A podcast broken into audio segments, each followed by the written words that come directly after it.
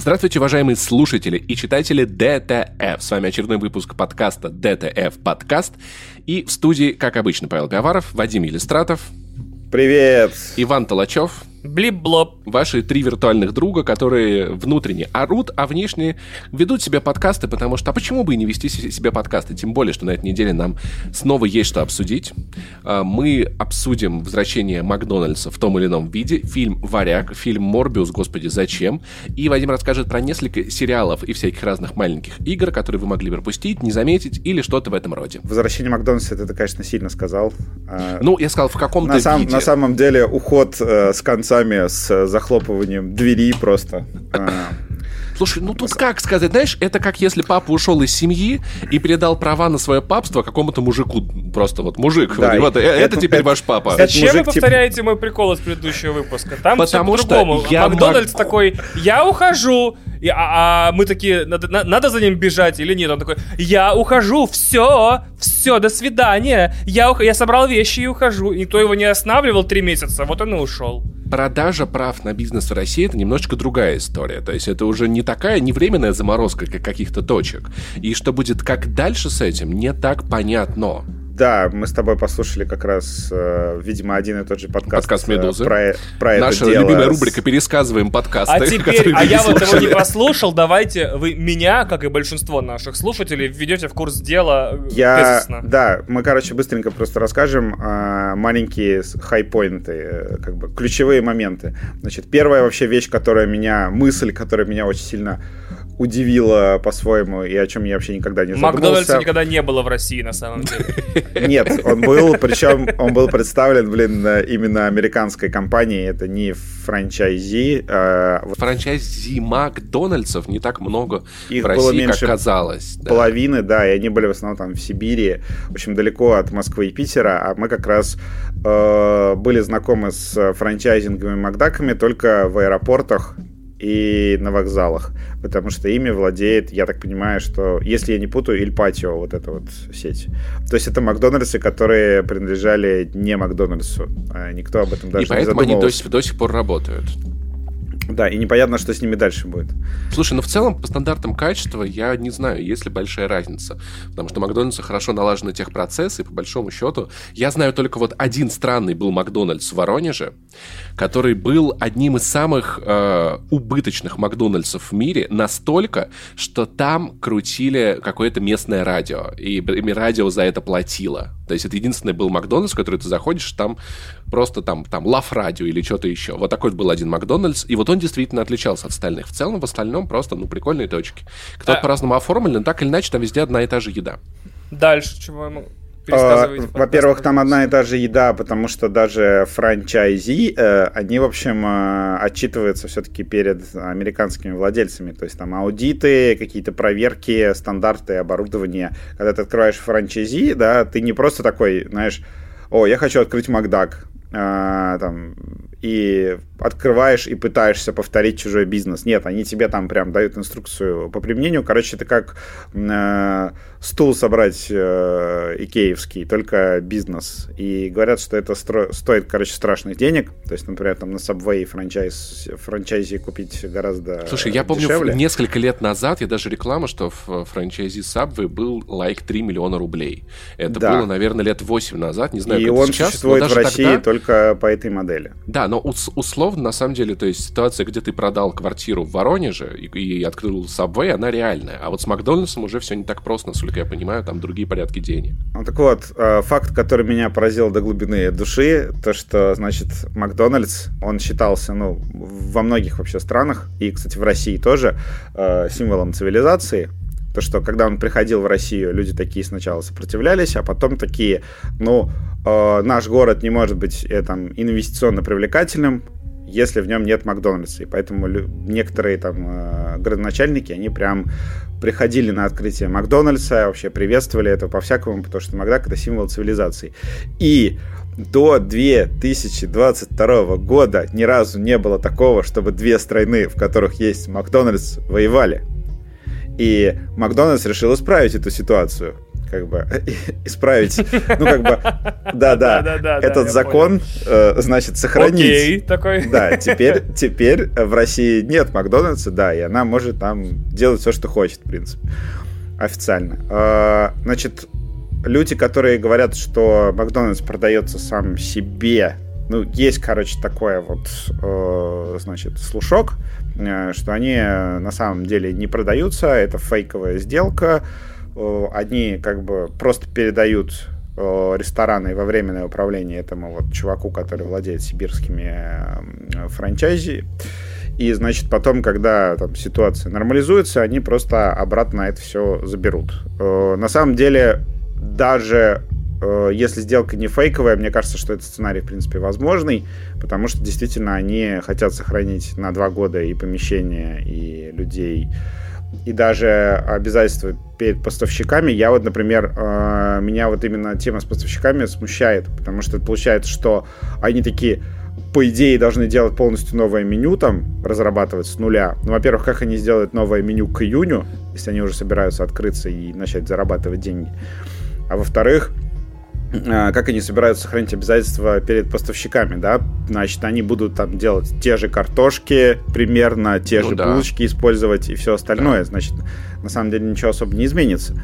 Ну, трудно, на самом деле, понимаешь, на самом деле цены могут измениться в первую очередь, потому что когда для меня Макдональдс был историей, где я за 500 рублей получаю там условный обед, это окей, я не готов за маковский бургер за один отдать 500 рублей.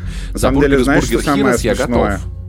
Что в каком-нибудь, не знаю, хачапури вино, ну, типа, есть же просто рестораны, сетки ресторанов в России не очень дорогие, ты тоже можешь пожрать за 500 рублей. Причем тебе еще официант принесет и вина нальет. Бывает, да. Но есть одна особенность Макдональдса, которую я когда-то в интернете заметил, то есть в обсуждениях, и я понял, что я ни разу не слышал, не помню, не видел, чтобы кто-то когда-либо отравился в Макдональдсе.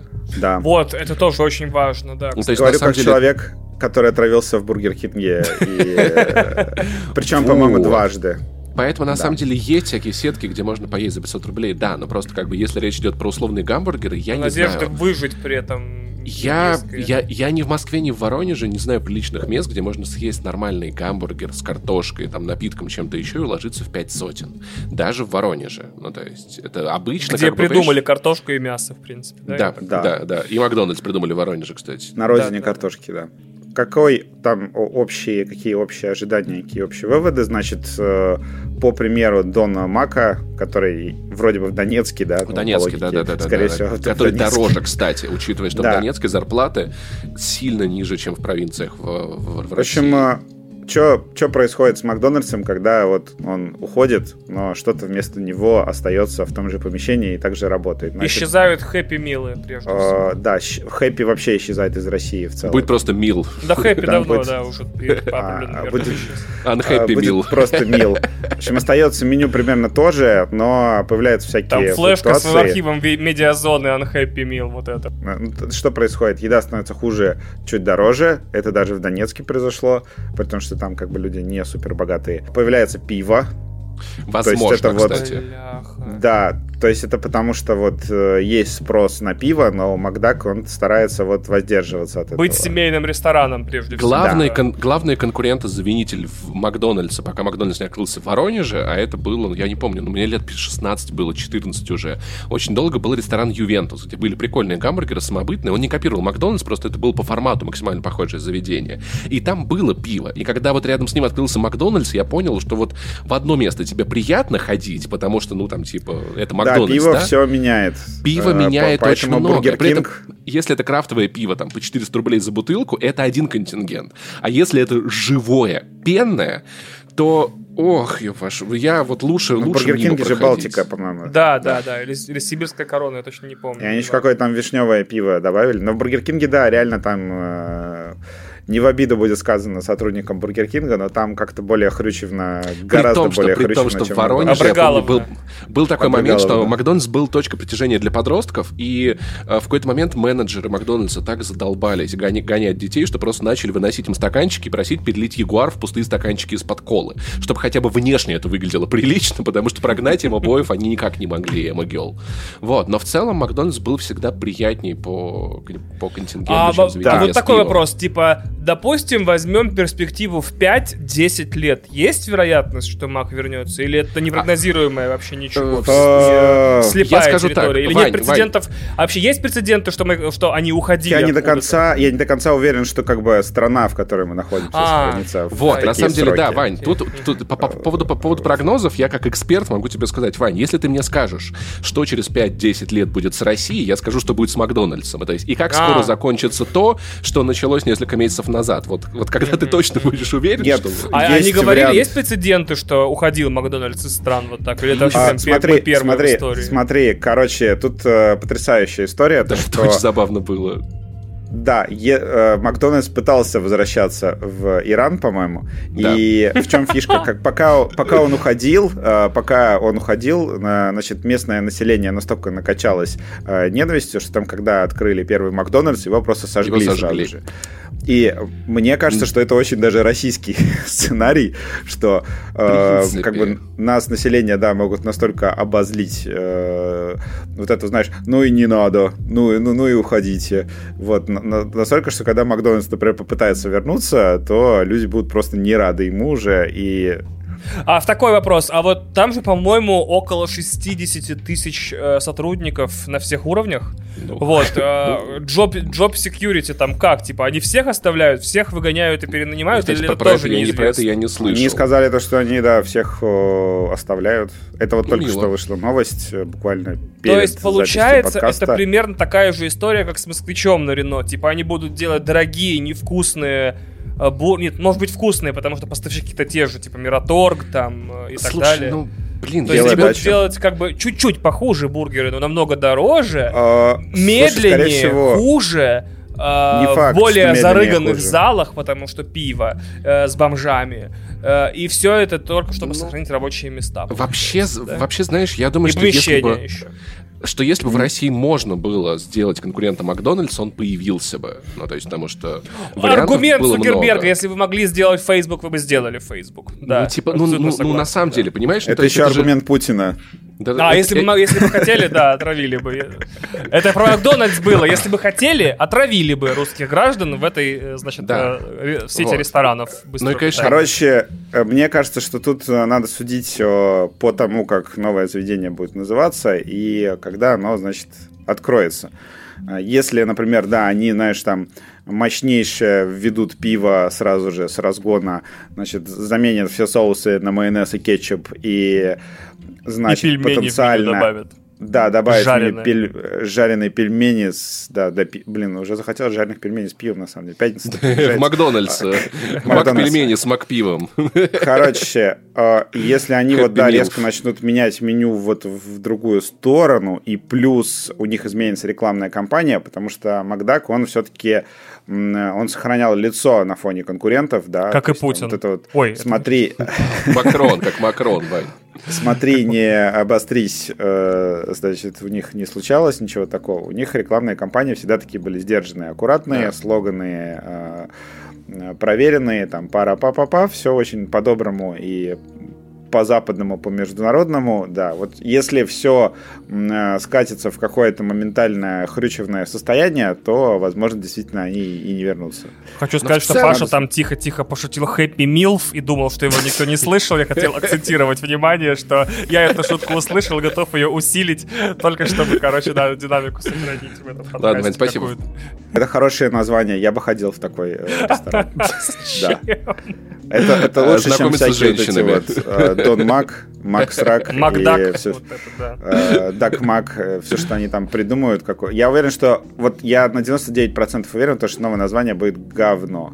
Ну, то есть, прям точно. Как и нет, меню, слушайте, а если бы к вам пришли бы вот к двум и ко мне люди и сказали 1 миллион рублей, пох, 5 миллионов рублей, но ты придумываешь нам классное название для Макдональдс. Вот 2,5 мы сразу оставляем, чисто потому что мы верим, что ты крутой. Чем как бы вы назвали? Во-первых, я ты бы добавил мягкий знак, как-то... я уже читал. Да, я шутил, да, про то, что надо добавить Макдональдс и все, и продолжать работать, потому что меня всегда бесило, я везде писал, мне кажется, что я даже в школе в каком-то диктанте написал, значит, с мягким знаком, и мне поправили красной ручкой, потому что учительница знала, как он пишется. У нас же уже есть бренд, который можно скрестить и достаточно неплохо паразитировать, если назвать рестораны «Смак».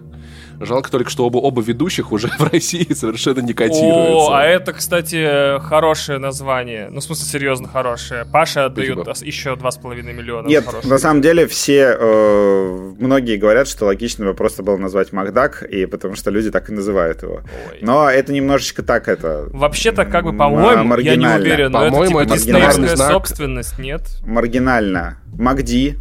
Слушайте, а вам не казалось, что Макдак, он был Макдональдсом зарегистрирован как товарный знак? Только они могут его передать. Не был, потому что где-то то ли в Рязани, то ли в Тюмени, то ли где-то в начале нулевых был Макдак.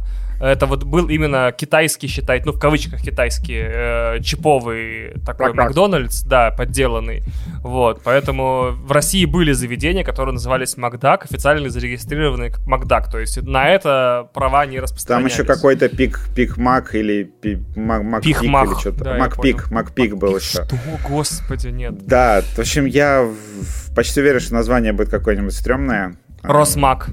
Вот Росмак это вообще людям надо понять, что вот добавлять Рос во все это не круто. То есть там Росзара нам не нужна, Рос H&M тоже. У вас нет ощущения, что в России какая-то беда с неймингами, раз мы зашли на эту территорию, сегодня же вступил... Нет, вот Яндекс это... классно называется. Не-не-не, я про вот это вот движение «Большая перемена», ну то есть, которая в России сегодня... Новая пионерия, короче. Новое пионерское движение. То, про что ходили слухи. Да. И на самом деле, слушайте, я не знаю, что ты гонишь нормальное название. Нет, потому что в пионерии были пионеры, а здесь будут переменки, переменщики, перемешки. Ну, то есть, понимаешь, это будут перемешки. У тебя в классе будут два мальчика-перемешки, так их и будут звать. Почему ты слово «пельмешки» плохо проговариваешь? И плюс ко всему этому, я напомню, что наши сердца, они что-то там требуют. И вам не кажется, что как будто бы будет очень иронично, если через 40 лет с этими флагами, ну, то есть люди будут... Я не знаю, это очень дебильно. Ну, то есть это реально вот... У тебя сегодня какие-то прям очень настроения жесткие. Они у меня каждый день такие. Надо как-то подводить какие-то итоги, потому что... Ну, да реально, не надо, эта история только начинается. Пашу, короче, да, уносит в кстати, я согласен, да, типа, во-первых, тут какие совершенно нечего обсуждать, несмотря на то, что мы обсуждаем это 20 минут. Как только кто-нибудь купит, как только кто-нибудь откроет, поименует, и мы увидим меню, вот тогда можно сделать прям специальный выпуск, типа рапорт того, как мы сходили в Росмак. Да. Самый важный момент, наверное, то, что вот это вот, знаешь, есть такие паденческие настроения, что в России вообще невозможно делать бизнес такого типа, вот без там американского влияния. Возможно, Додо Пицца существует, она сделана как раз по тем же стандартам, тоже как бы сеть по всей России, гигантская. И масштабировалась до Штатов даже, да. Да, ты приходишь в каждый рестик и получаешь там примерно одно качество, цены, ну, более-менее сдержанные, как по мне. В общем, Додо Пицца существует, и тут просто проблема в том, что мы не знаем вообще ничего о новом владельце Макдака, и непонятно, будет ли он таким гениальным менеджером, как Овчинников. Но, да, в общем... Как бы тут вопрос, ну, нельзя говорить то, что это вообще невозможно, то, что мы такие... Это вот, возможно, но я помню, что и у Овчинникова были, скажем так, уголовно непонятные прецеденты по всяким странным штукам, и как бы... Не вопрос, у него самого, у владельцев франшизы были. Да, но так или иначе, я помню, его таскали на какие-то допросы, и каждый раз, когда вы пытаетесь запустить... Это нормально, если ты делаешь большой бизнес в России, ну как, это не нормально. Вот в этом-то и проблема, понимаешь, что куча талантливых людей, которые могли бы делать и хотели, они такие, а надо ли оно? Я думаю, что никаких проблем у Макдака точно не будет. Кроме невкусных бургеров. Да, власти хотели его национализировать, и абсолютно... Ну, как бы я думаю, что тут никаких палок в колеса не будут ставить, наоборот, будут стараться сохранить сети, рабочие места. Кошмарить тут как бы... Ты очень смело заявляешь. Я бы сказал так, что власти невыгодно... Слушай, это будет полностью российская компания. Да, нет, это будет очень тупо вставлять палки в колеса этой компании, это будет очень тупо, но не невозможно.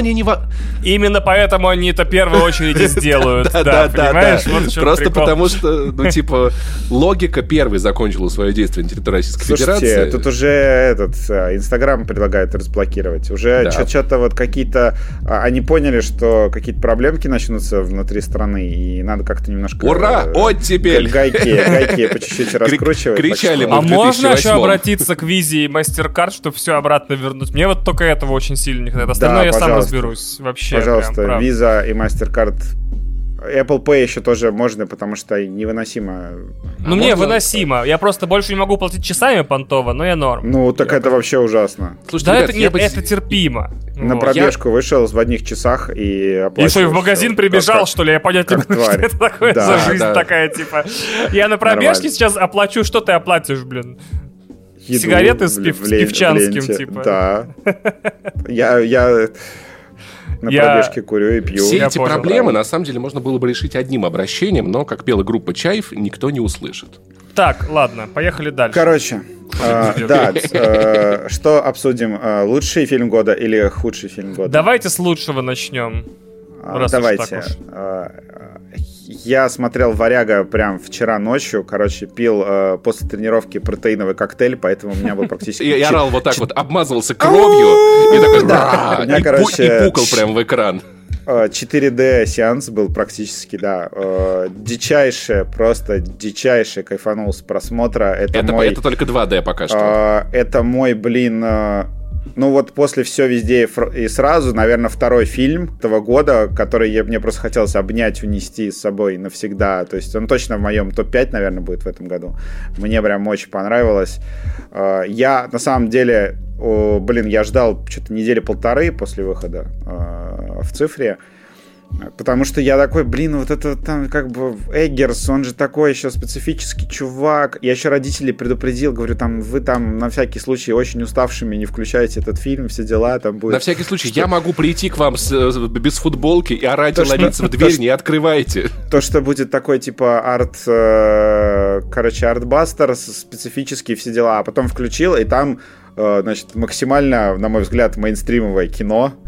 Вообще идеальная по темпу, то есть там нет такого, что там какая-то скучная или лишняя сцена, там даже какие-то музыкальные вставки, они абсолютно чарующие и мощно подводящие к каким-то сюжетным моментам, просто вот все прекрасно. Для меня, мне он реально чуть-чуть «Дорогу ярости» напомнил, потому что есть простой такой сюжет, он раскрывается в каких-то, не знаю, атмосферных сценах, атмосферных деталях, плюс вот этот вот мощнейший, значит, магический реализм, да, где как бы там сила природы и все остальное помогает главному герою. Причем это сделано как-то реалистично. Ты понимаешь, что это могло бы быть там совпадение, там еще что-то, но он увидел там в этом... Нет, там есть буквально чеховский вулкан. Да.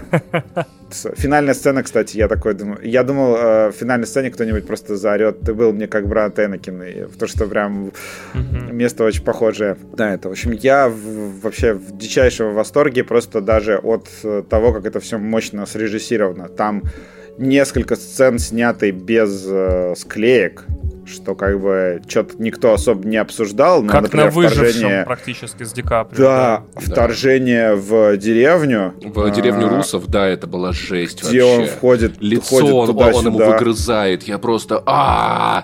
Короче, ребята, я смотрел на это, и знаешь, что я понял?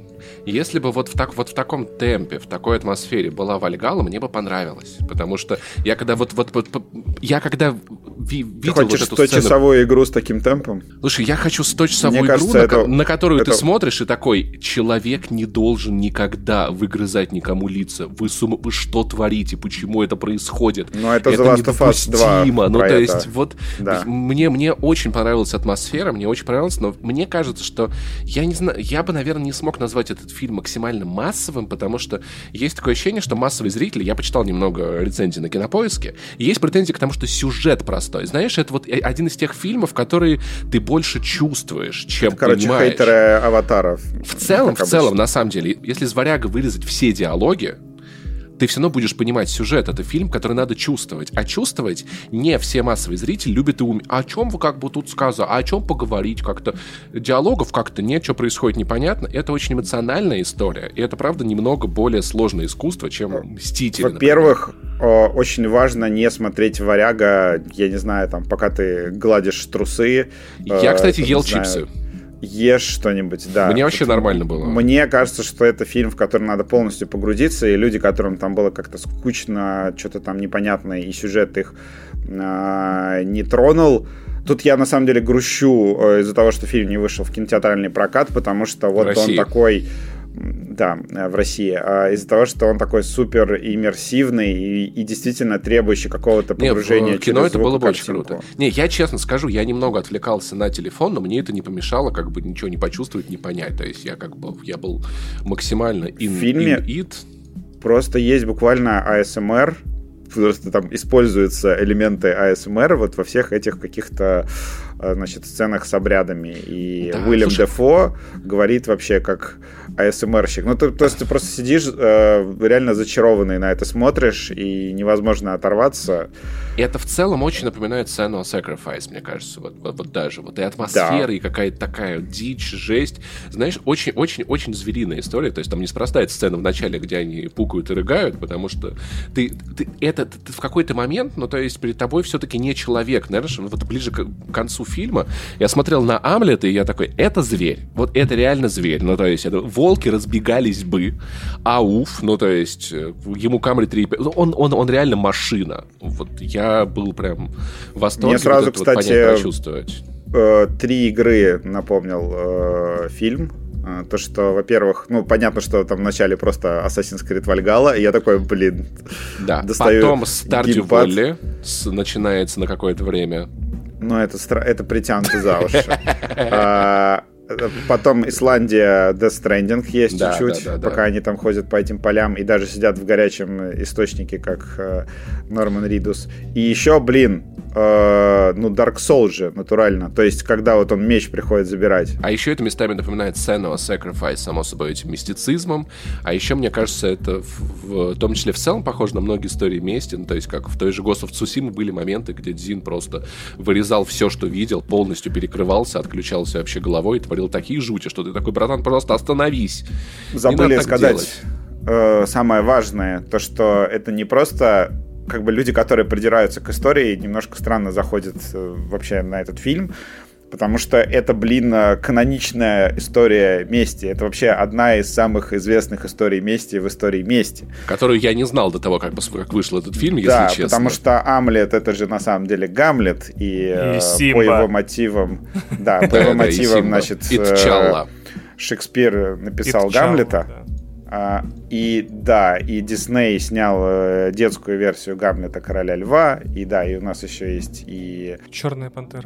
«Черная пантера», да. То есть это история, которую повторяют вообще раз за разом, переснимают раз за разом. Тут взяли самый, как бы, исходник, самый близкий вариант к оригиналу.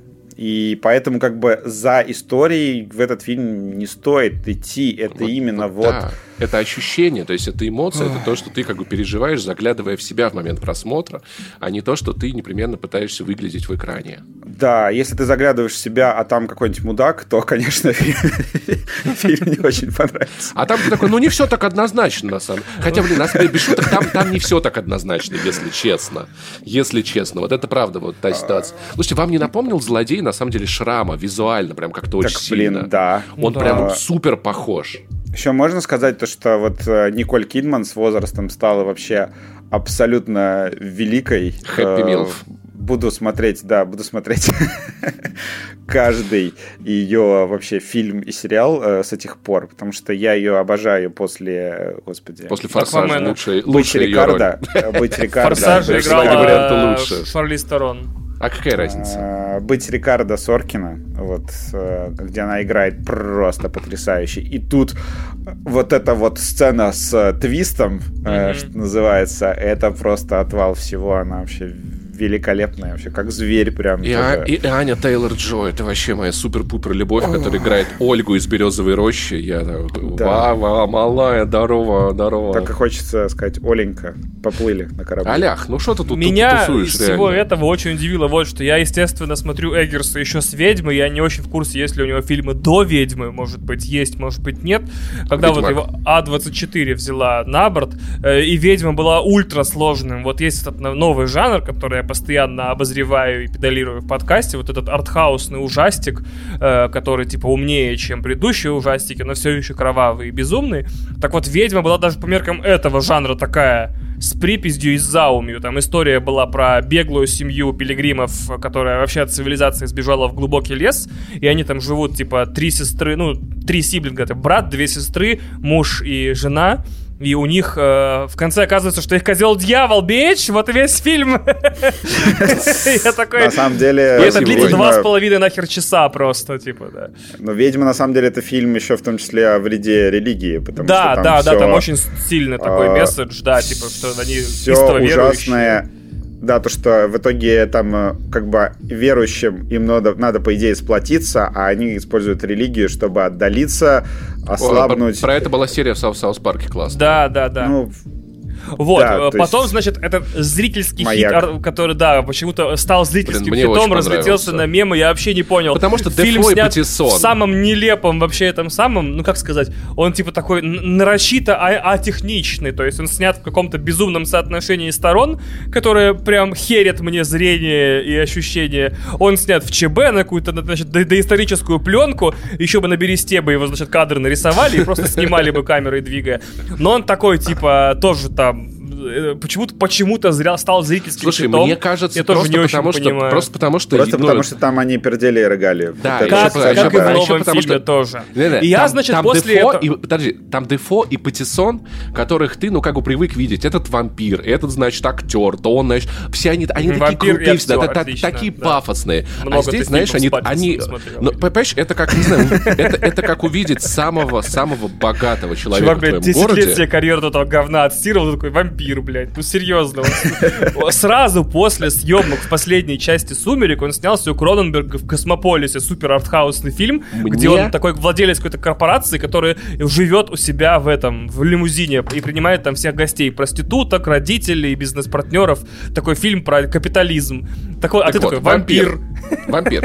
Короче, это, знаешь, наверное, как представить самого успешного, не знаю, актера в России, который копается на помойке. То есть это примерно так выглядит. Слушай, ну это завтрашний день Саши, этого самого Петрова, как бы. Я не понимаю, в чем проблема. Юра Борисов и Саша Петров будут скоро сниматься у нас в телевизоре, в рекламе, я не знаю чего. Очередной пенсионной реформы, не к ночи будет упомянута. Теперь мы выходим в 100 лет, бичес. В рекламе Дон Мака. Мне кажется, маяка часть, он поэтому удался. Вот, и после этих двух довольно сложных и на взгляд, и на концепции, и на все остальное фильмов, я ожидал, сейчас, значит, будет 2 часа 20 минут с зауми, символических сильных образов, значит, диалогов о великом и былом. Я удивлен, что это первый фильм Эггерса, который длится в голове намного меньше, чем по таймеру в плеере. То есть он пролетел вот так вот, ух, вообще. Я удивился, насколько он удивительно простой и в то же время, значит, сложный в деталях. То есть мне очень понравилось то, что вот там так смешан вот этот реальный мир с мифологией. И мне понравилась сцена, копирующая Dark Souls вообще. То есть он забирает этот меч и начинает кувыркаться по земле. Я такой, гаддэм, фанаты просто это разберут на гифки, и мы будем это 1,5 года смотреть. Великолепный фильм. Я такой, господи, вот какой-то интересный рецепт Эггерс нащупал. Это артхаусный, это реально артхаусный фильм. То есть его можно смотреть и о нем разговаривать в кафе, значит, в центре своей столицы, по вашему выбору, Воронеж, Екатеринбург, Москва, Санкт-Петербург, вот, Екатеринбург, все что угодно. Вот, и, значит, и сидеть такой, типа, смотрел нового Эггерса, господи, такая же за, вот, вообще класс, то есть он залетает. И в то же время, типа, если вы смотрите его с родственником, другом или близким человеком, который такой, я люблю нахуй, чтобы человеку ебало выгрызли, блядь. Вот, там и этого полным-полно. Мне даже кажется, что в текущей обстановке с нашими новостями сцена, где полоумные люди вырезают деревни, она смотрится не очень в контексте просто и радостно. Кстати, зато, вот, поэтому... знаешь, мне какой тонкий момент понравился. В самом начале, когда злые, ну, когда отца главного героя убивают, все эти рыцари в масках, и я такой, ну да, как-то вот так вот. Вот я понял, никто вас лицо не показывает, да, ребят? Вы же понимаете, что что-то неправильное делаете. Ясно, понятно. Вот-вот-вот, да. Но как бы мы же-то не про текущие события говорим, а про войну в Ираке, правильно? Это... Вот, и как бы, что?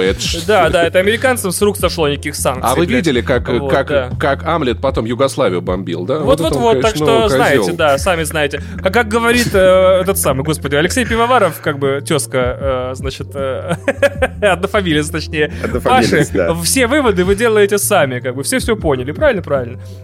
Шикарный фильм, 10 баллов с разбега, вру, 8. 10. 8. По моим 10, потому что вот прям вот...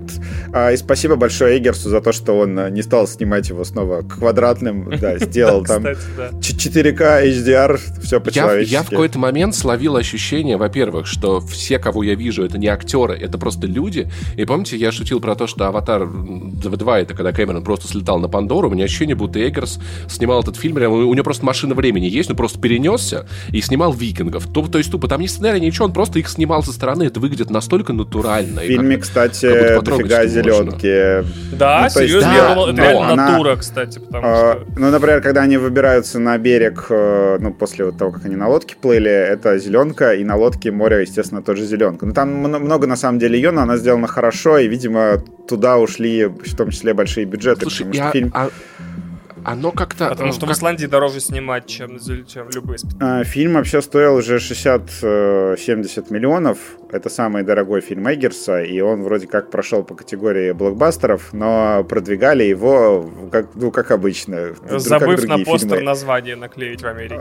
Да, это очень смешная история, да, то, что в нью-йоркском метро, по-моему, развесили постеры фильма без названия, то есть просто какие-то викинги висят, и люди сначала подумали, вау, какая классная рекламная кампания, ты такой посмотрел на постер, и тебе захотелось узнать, что это за фильм, а потом они, короче, срочно сняли постеры, потому что оказалось, что это был косяк. На самом деле, это очень смешно вдвойне, потому что недавно я увидел на вокзале, значит, постер, концерт, гигантский постер этой группы «Земляне», концерта, который там будет в Питере. И они забыли написать «Земляне», ну вот где-то вот спереди. Поэтому то есть сзади них невнятный логотип, и его ни хрена не видно. И я такой, господи, что это за мужики? Потому что я их не знаю в лицо. Я смотрю и понимаю, что это вот такой постер метров, не знаю, 20x10, просто гигантский. И на нем непонятно, кто это. Да, рекламировали его прям отвратительно, и в итоге фильм ни хренаски не собрал. 58 миллионов у него сборы. При бюджете в районе 70 миллионов он должен был собирать миллионов 140, а лучше 150. Вы не замечаете, что вот мы тут, если все вместе какой-то фильм похвалим, он обязательно мало денег собирает? Да, возможно. Это потому, что мы еще не смотрели «Топ Ган» 2 и «Доктора Стрэнджа». А может быть, нам не всем это понравится, и поэтому не собрали. Я вот схожу. Слушай, Морбиус-то не по этому правилу работает. Он и денег не собрал, и говно. А Морбиус я даже не смотрел, если честно. Это, в общем-то... Мне кажется, мы тут с вами имеем полный спектр зрительской подготовленности к фильму «Морбиус». То есть Вадим готов на 10 баллов к фильму «Морбиус». Он посмотрел и написал рецензию. Я посмотрел фильм «Морбиус» ровно до середины и решил закопать все знания о нем навсегда. То есть это вот это 5-3 уровень. Я такой, я просто не могу. Типа, это чё? Это как? Вадим, а зачем это смотреть? Ну, то есть, типа, я просто... Чтобы иметь взвешенное мнение. Я считаю, что Hate Watch — это...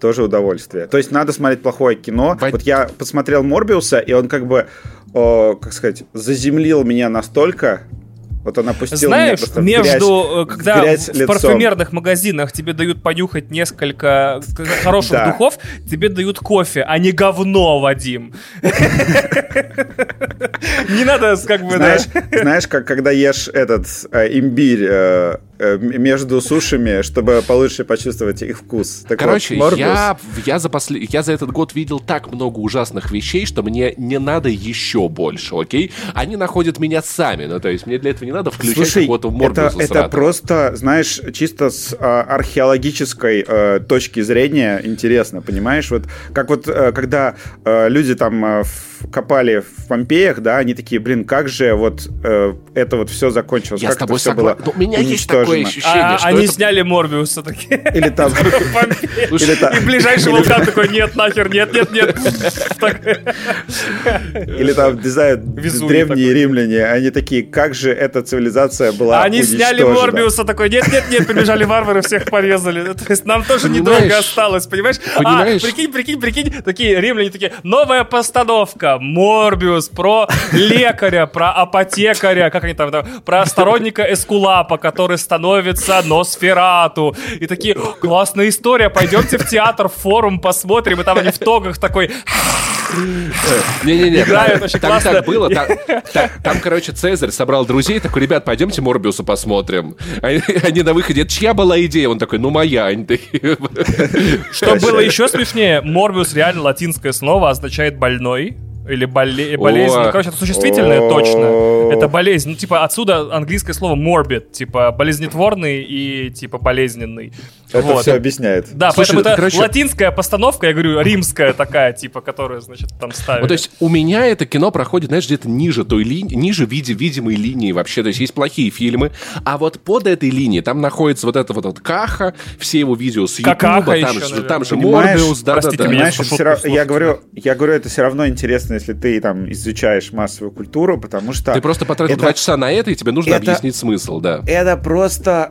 Ну, действительно, пускай объяснит. Это бесстыдно. Это просто вот никакого стыда и совести нет у людей, которые делали этот фильм. Во-первых, Морбиус идет 1,5 часа, и, что самое крутое, он идет 1,5 часа, и в нем где-то около 45 минут лишних сцен, которые не влияют на сюжет. Мне кажется, 1,5 часа, нет? Нет, ну, возможно, и так. Да. Нет, там есть базовый сюжет, причем Sony такая, как сказать, Sony... Вот мы же немножко залезли в голову Sony, да, когда случилась утечка, когда там сидела вот Эми Паскаль, и они собирали фильм как-то вот из каких-то рандомных вообще идей и трендов, как вот хэштеги в Твиттере, да, они такие, блин, Человек-паук должен любить EDM, там вот эта вот вся история. То есть они как-то склеивали из каких-то вот рандомных Человек-паук, трендов. Веном. И... Нет, это про Человека-паука еще было. Типа вот. Эту самую бас-музыку, я понял, типа там Авичи. Короче, да. В Веном, да, то есть Венома они сконструировали, Веном у них случился успешный фильм, они решили Морбиуса сконструировать по тем же лекалам абсолютно.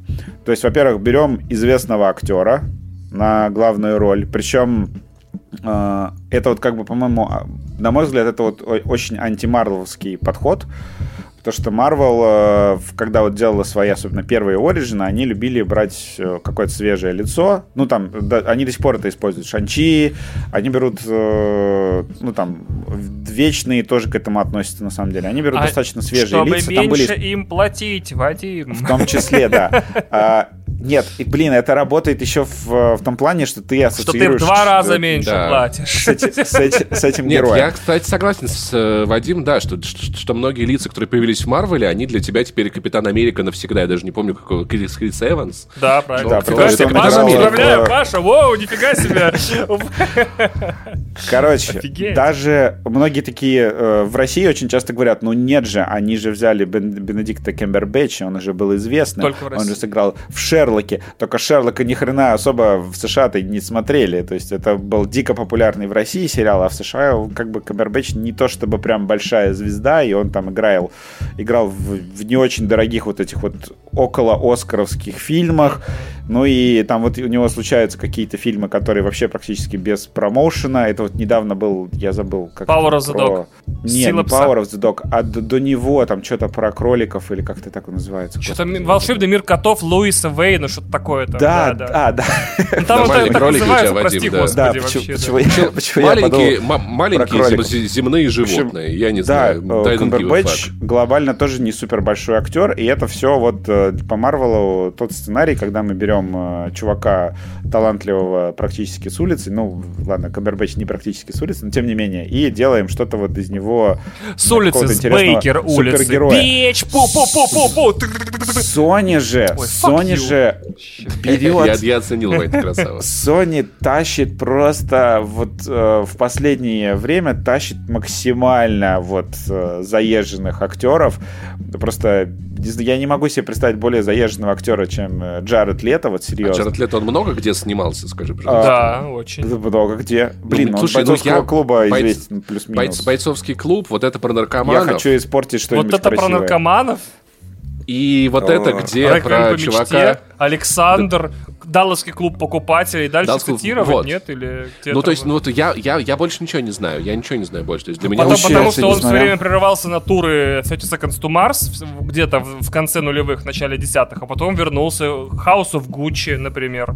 Да окей, а он там был, кстати? Да, он там был, ты его просто не узнал.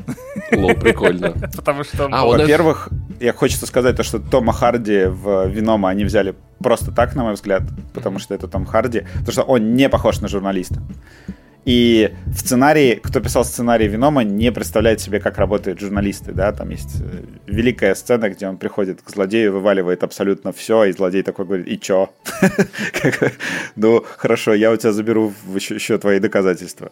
Вот, ну, там много таких идиотских моментов, и во второй части еще все хуже, он вообще не занимается журналистикой, из-за него расследуют. И даже ни один чемодан ему не занесли. Сам Веном, да, и ни один чемодан ему не занесли. В общем, но Веном каким-то образом непонятно мне до сих пор, потому что я считаю, что это вот это фильмы-анекдоты. То есть они вот сделаны вот максимально на поверхностно написаны и на отъебись. Ради вот этих вот каких-то скетчей отдельных, которые не склеиваются во что-то цельное. Невозможно смотреть два раза на то, как черные... Ладно, сначала черная-черная клякса, потом черная и красная клякса сражаются друг с другом. Это все прям ужасно. Но для меня самого загадка, почему это деньги заработали? Кто эти люди вообще? Тут Sony решила, что, блин, значит, это классная формула, да, то есть она два раза сработала, но значит, это классная формула, значит, Морбиус. Мы, конечно, там, сократим бюджет, потому что Морбиус бюджет, на самом деле, как у Варяга, что самое смешное. При том, что он выглядит значительно дешевле. Потому что Варяг все-таки снят на натуре, а Морбиус снят... Вообще у Морбиуса очень большие проблемы с разнообразием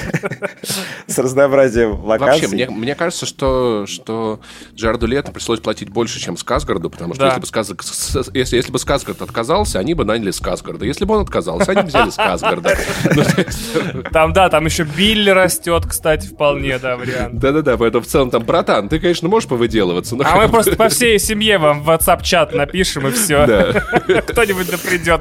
В крайнем случае, Стеллана снимем. У нас знаешь, какие технологии? Короче, значит, они решили, что эта формула супер успешная, и давайте вот возьмем абсолютно заезженного, доставшего всех неуместного, выбесившего всех в роли Джокера, там и много-много-много чего. Мне понравился.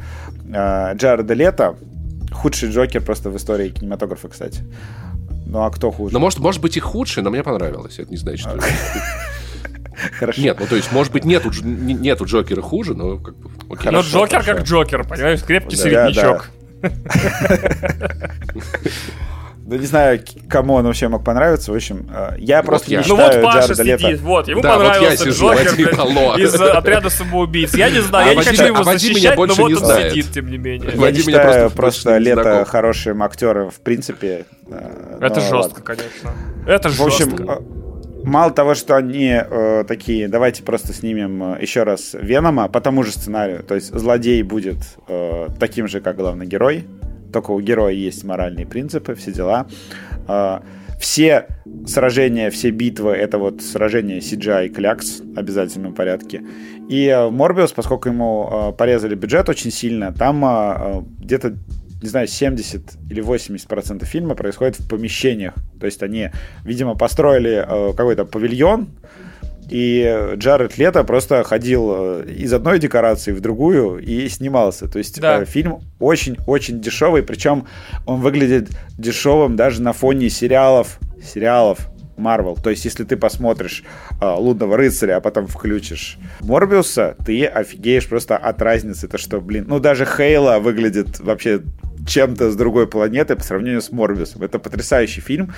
То есть это вот стриминговое кино, такое очень плохое стриминговое кино Netflix'а, которая вышла зачем-то в кинотеатры, и которая Sony, ожидая больших сборов, 2 года держала на полке в ожидании, когда же там ковидная ситуация нормализуется.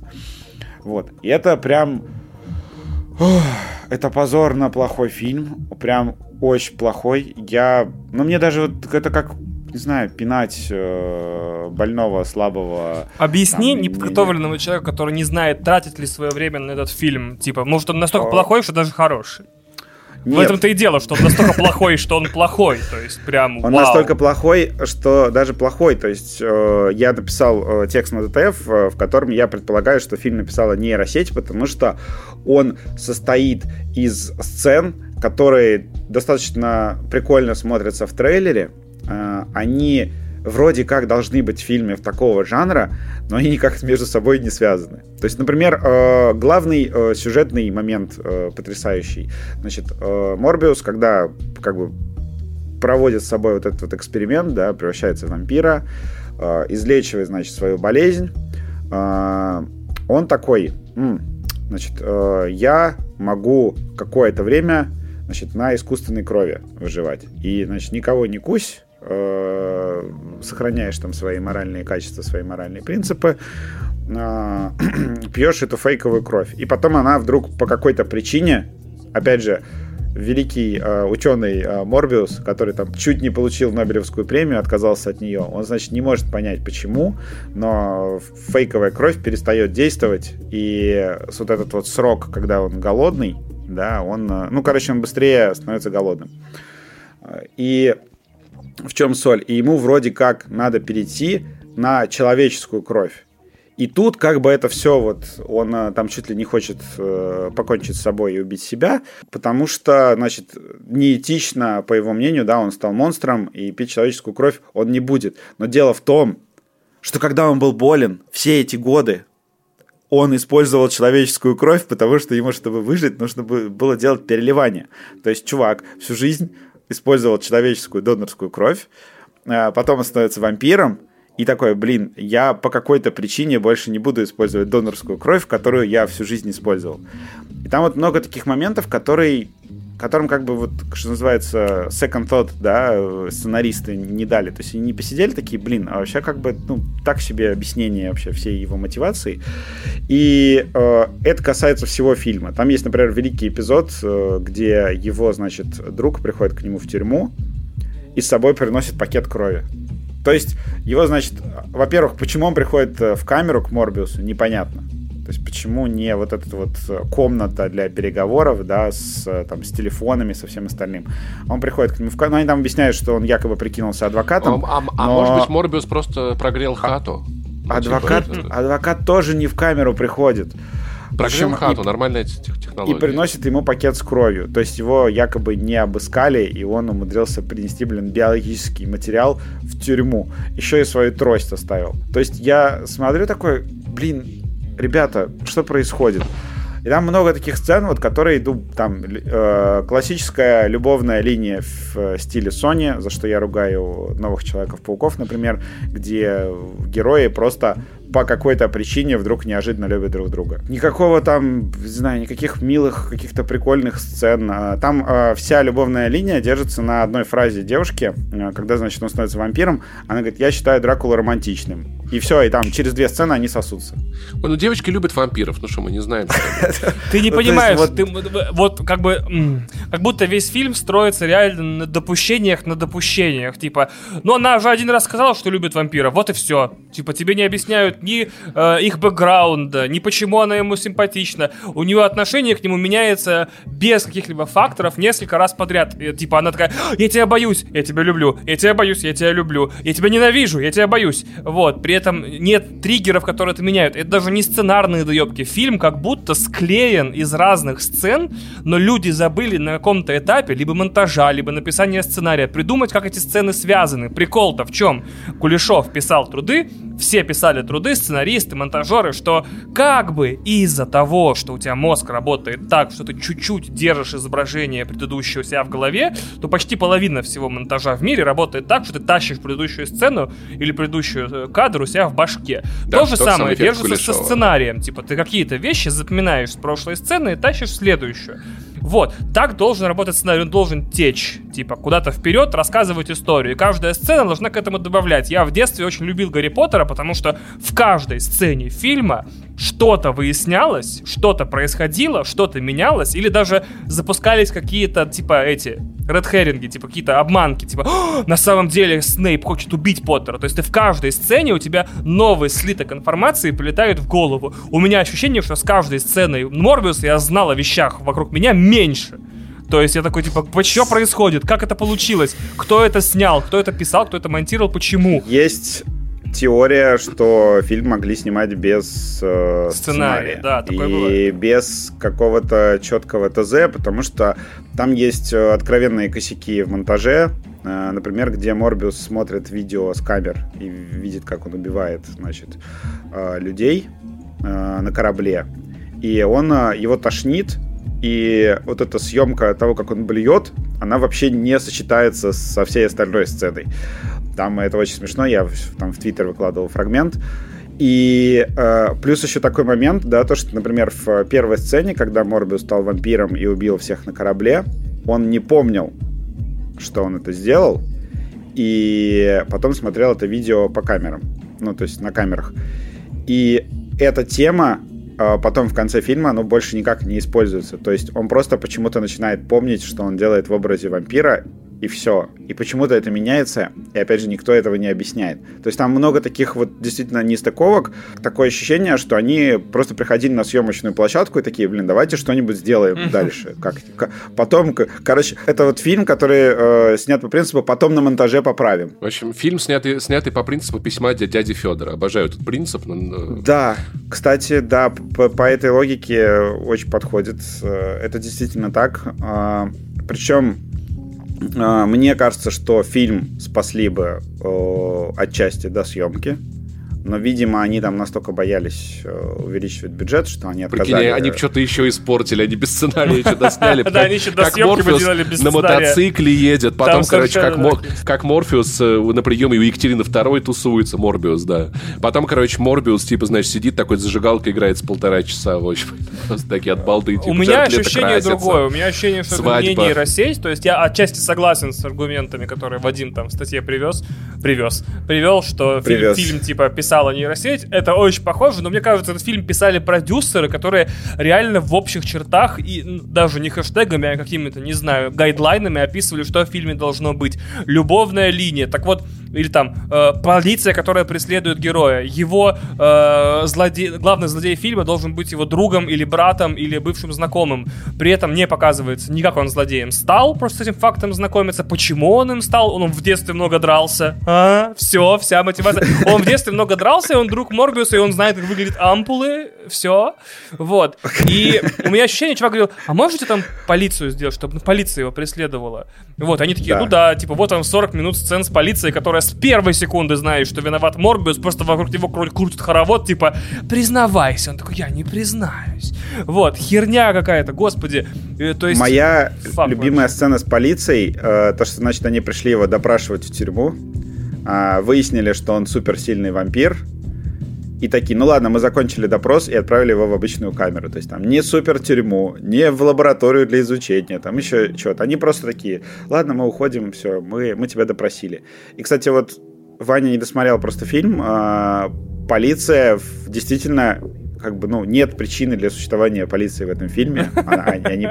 Они просто действительно растягивают хронометраж. И в конце, что полиция делает, когда Морбиус там после финальной битвы, значит, улетает, они просто стоят и смотрят в небо, такие: вау, какой Морбиус классный. Это все, что они делают. Это, ну, там на самом деле видно по лицу Тариса Гибсона, значит, что он такой, как я оказался в более тупой хуйне, чем «Форсаж». Как это произошло? Потому что вот видно, у него на лице какая-то боль весь фильм. То есть его коллега, который второго полицейского играет, он, видимо, для него это был какой-то карьерный прорыв сняться в блокбастере, потому что я его вроде больше нигде особо не видел. Он там прям старается, что-то там шутит, пытается как-то улыбаться и быть... Видимо, ему сказали, что он будет комик-релифом этого фильма. Он-то не знал, вот, что него, весь фильм комик-релиф фильма. Да, у него не получается, кстати, вообще. То есть в Морбиусе без Лудакриса, да, ему сложновато, действительно. Не смешно. И меня добило, что фразу «я Веном» они еще и перемонтировали после трейлера. Потому что в трейлере он говорит «я Веном». А потом говорит там «доктор Морбиус, приятно познакомиться». В фильме он просто говорит «я Веном», чувак убегает и все. Да, и все. То есть они даже убрали вторую часть шутки. Я такой, типа, что? Почему? И непонятно, почему он говорит «я Веном». Он никогда не встречался с Веномом. Фильм вообще никак не информирует о том, что, значит, есть какое-то знание у этого героя о существовании Венома в той же вселенной. Почему он говорит «я Веном»? Потому что зрители, наверное, фанаты любят, Венома, да, пришли на этот фильм, да, и услышат эту фразу. Это вот опять же вот настолько тупая херня, что вот фразу засунули, не придумав ей никакой вообще контекст. Да, и они еще на монтаже же вырезали постеры с Человеком-пауком, которые были в трейлере. И камео этого Майкла Китона. Ну, а как, они его засунули после титров? Нет, в трейлере была сцена, где он с ним в тюрьме, да, общается. Вот ее тоже вырезали, походу, да, ведь? Да, его засунули, потому что они, видимо, перепридумали, как он появляется в этой вселенной. Изначально, видимо, они хотели просто сделать вид, что в этой вселенной есть свой, как его зовут? Стервятник. Я уже путаюсь в этих птичьих супергероях: соколиный глаз, блядь, сокол, стервятник, господи. Сапсан, ласточка. Да, вот. Короче, стервятник в сцене после титров появляется через дырку почему-то, которую сделал, ну, Доктор Стрэндж в «Небытии домой». Через сюжетную дыру, да. Через сюжетную дырку, причем появляется в тюрьме. Сразу же понимает, что он в другой вселенной почему-то, и говорит смешную фразу: «Надеюсь, здесь еда получше» или что-то такое. То есть какой-то абсолютнейший бред. И самое забавное, что, значит, Морбиус ищет весь фильм, значит, лекарство для девочки темнокожей. Ну, там есть драматические сцены, где ей становится плохо, ее спасают. Короче, в конце сценаристы просто не сообщают, что с ней стало. Не сообщают, что он продолжил поиски лекарства для нее. Вместо этого он, значит, садится в спорткар, едет в пустыню, и в пустыне встречается со стервятником. И стервятник говорит нам нужно, короче, поработать вместе. Над чем? Почему-то, да. Над сценарием. Таким парням нужно держаться вместе. Причем весь фильм Морбиус — герой. То есть, ну да, он там у него в порыве первичного своего дракулизма, да, он убивает там несколько человек, но потом весь фильм он держится на его моральных принципах, что я не буду убивать людей, и вообще весь конфликт держится на том, что он как бы хороший, что это герой. Значит, и тут прилетает абсолютнейший для зрителя злодей из другой вселенной и говорит: слушай, Морбиус, давай позлодействуем. И Морбиус такой: да вообще просто без базара ноль, пожалуйста. И это настолько... Вот я не понимаю, ну как бы, я серьезно, они же этот фильм делали, 2 года, ну то есть, 3 года. И еще 2. Да, ну то есть, просто как бы, как можно не знаю, минимальную единицу мысли не вложить в продукт, который ты так долго делаешь. Я просто... Слушай, Ваня же нам уже сказал, что с древнегреческого Морбиус переводится как «донасрать». Это настолько бесстыдно. Я на самом деле сейчас радуюсь только чему? То, что Тома Холланда не отдали Sony. То есть, спасибо большое. Да, иначе бы он там очень сильно бы страдал. Я вообще не представляю, вот если Sony сейчас все еще считает, что да, Том Холланд еще целый фильм, а потом, возможно, еще одну... Нет, сейчас новая трилогия начинается, College Trilogy делает Marvel вместе с Sony, и вот у него будет колледж-трилогия, возможно, ему удастся выбить ему еще какие-то камео там в больших фильмах типа кроссоверов, то есть Холланд в порядке. Sony взяла на себя затею делать вот эту вот киновселенную Человека-паука без Человека-паука, киновселенную злодеев Человека-паука, типа Веном, Морбиус, Крейвен the Hunter, еще какой-то чувак, который недавно анонсировали, которого знали только совсем пробитые фанаты вообще Человека-паука, которого Бэд Банни играет, рэпер. Вот, и получается, что вы представляете, если сольные фильмы у Sony получаются вот так, как у них будет выглядеть неминуемый кроссовер всех злодеев Человека-паука. Я просто в шоке. Вообще, ребята такие... Причем они же работают вместе с Дисней, понимаешь? То есть, не в смысле они там на площадке вдвоем, они просто делят деньги и ответственность. Я подробно у себя в подкасте рассказывал, как эта штука работает прикольно. Вот, но неужели нельзя реально написать Кевину Файги и сказать: Кевин, мы на данный момент математический отдел Sony придумывает цифру, означающую размер бибы, которую мы сосем. Вот, типа, вот. И они не справляются, хотя они, твою мать, азиаты, понимаешь? Вот, как бы, и все очень печально. Дай нам хотя бы намеки.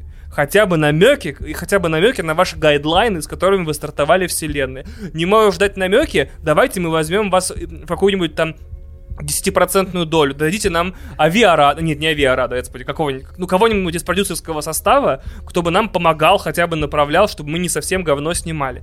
Ну, прям вообще, потому что, ладно, вот, допустим, мы ругаем Венома, да? Но Веном, будучи, невообразимо говном... Но кто написал 3 миллиона доносов, да? Но кто-то же на него пошел, какие-то деньги он заработал. Значит, с точки зрения балансовой отчетности Sony все работает. Вот Морбиус провалился, и Sony такая... И прикинь, и Sony такая: мы вообще не понимаем, мы делаем одну и ту же хуйню, и она получается по-разному. Да, смотри, у меня есть идея.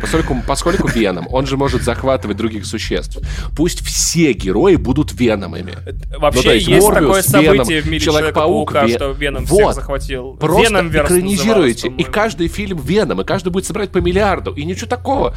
Желательно еще во все затянуть вот этого главного героя Венома. Вообще будет замечательно. Мне кажется, тут думать особо не надо. Знаете, я вот что понял? У меня такое ощущение, как будто бы вот комиксная вселенная Sony, это, знаешь, это вот когда у тебя родители развелись, и ты проводишь выходные у бати. То есть у тебя есть мама, которая такая: сынок, фруктово-ванильно-банановый фруаппе на завтрак, блинчики на обед, на ужин у нас будет сазан, и ты приезжаешь к папе на выходные, он такой: ну, есть пельмени, короче, но нет духовки, ешь, спаси пельмени, 3 дня, сынок, короче, и смотрим с тобой Спрута. Вот как это, вот какое-то такое ощущение, вроде герои те же самые, вроде вселенная, а вот там вот это... Мне кажется, это вот была какая-то автобиографическая вставка. Не, есть такое. Особенно про Спрута. Потому что мама запрещала его смотреть, а папа мне его показывал, мама ругалась на папу. Сложная была ситуация, фильм классный, кстати. Чувствую просто какой-то... Да-да-да, это же боль, это моя живая боль. Поэтому, в общем, я не... Киновселенная Sony какая-то несчастная фигня. Я не... Нам, понимаете, нам надо понять, почему... У них уже нет киновселенной, получается. Окей, хорошо. То есть они сняли два Венома, вроде как что-то как-то какая-то франшиза появилась, а потом они сняли Морбиуса и обоссались. Нам надо понять, почему люди ходят на Венома. Из-за Тома Харди просто? Нет, потому что прикольно, короче, у него такая тварь на людей жрет. Мне кажется, там вот пивной аргумент, понимаешь? Ебать, просто нахрен он такой, знаешь, ходит, а у него эта штука такая: давай сожрем. Они такие: вот, я не знаю. Я уверен, что у Венома демография очень хорошо пересекается с демографией Форсажа, да. То есть там просто... Блин, не в обиду всем фанатам. Блин, а по Paramount... Блин, кроссовер Венома и Форсажа, вот куда нужно спасти. Да. И трансформеров. Но справедливости ради, на Веноме мне хотелось как бы свернутым туго билетом извлечь себе глазные яблоки, блядь, на сеансе. На всех Форсажах, на которые я ходил в кино, а это все с 4-й части, начиная с 5-й. Первая грабительская часть, 5-я, да. С 5-й. Вот, с 5-й я кайфовал. Я такой прихожу: блин, да, все происходит круто. То есть меня там фильм не держит за идиота, но он сам идиот, понимаешь? То есть фильм не говорит, типа, ты дебил, но он ведет себя как дурачок. Ну я такой, я покупаю это дерьмо, мне все нравится. Я хотя бы раз выходил с «Форсажа» разочарованным. No, sir, типа, вообще наоборот. Я выхожу такой, бляха, вот это кайфовое дерьмо. Я придумаю 100 тысяч страниц сценария, где я объясню его ценность как, ну, типа, попкультурной единицы. Но мне прям 4-й очень не понравился. Ну, 4-й был, да, сомнительный. Ну, он такой был переходный, мне кажется. Они, наверное, сами поняли, типа, нам нужно, типа, либо, как бы, go big or go home. Типа, либо мы превращаемся в франшизу про ограбление и, там, в пионов, либо, короче, продолжаем грабить эти, как их там, видеодвойки из первого «Форсажа».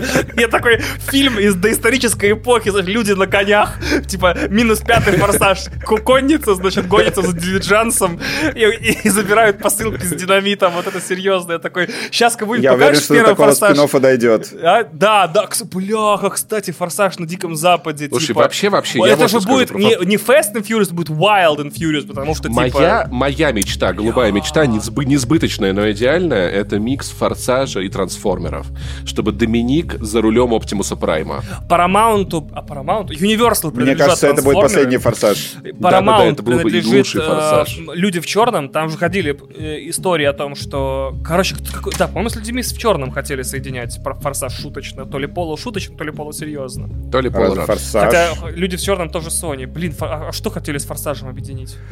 По-моему, господи, комедию, где два чувака взрослых вернулись в школу, чтобы наркомафию искать. А, да, абсолютно точно, «Мачо и Ботан», да.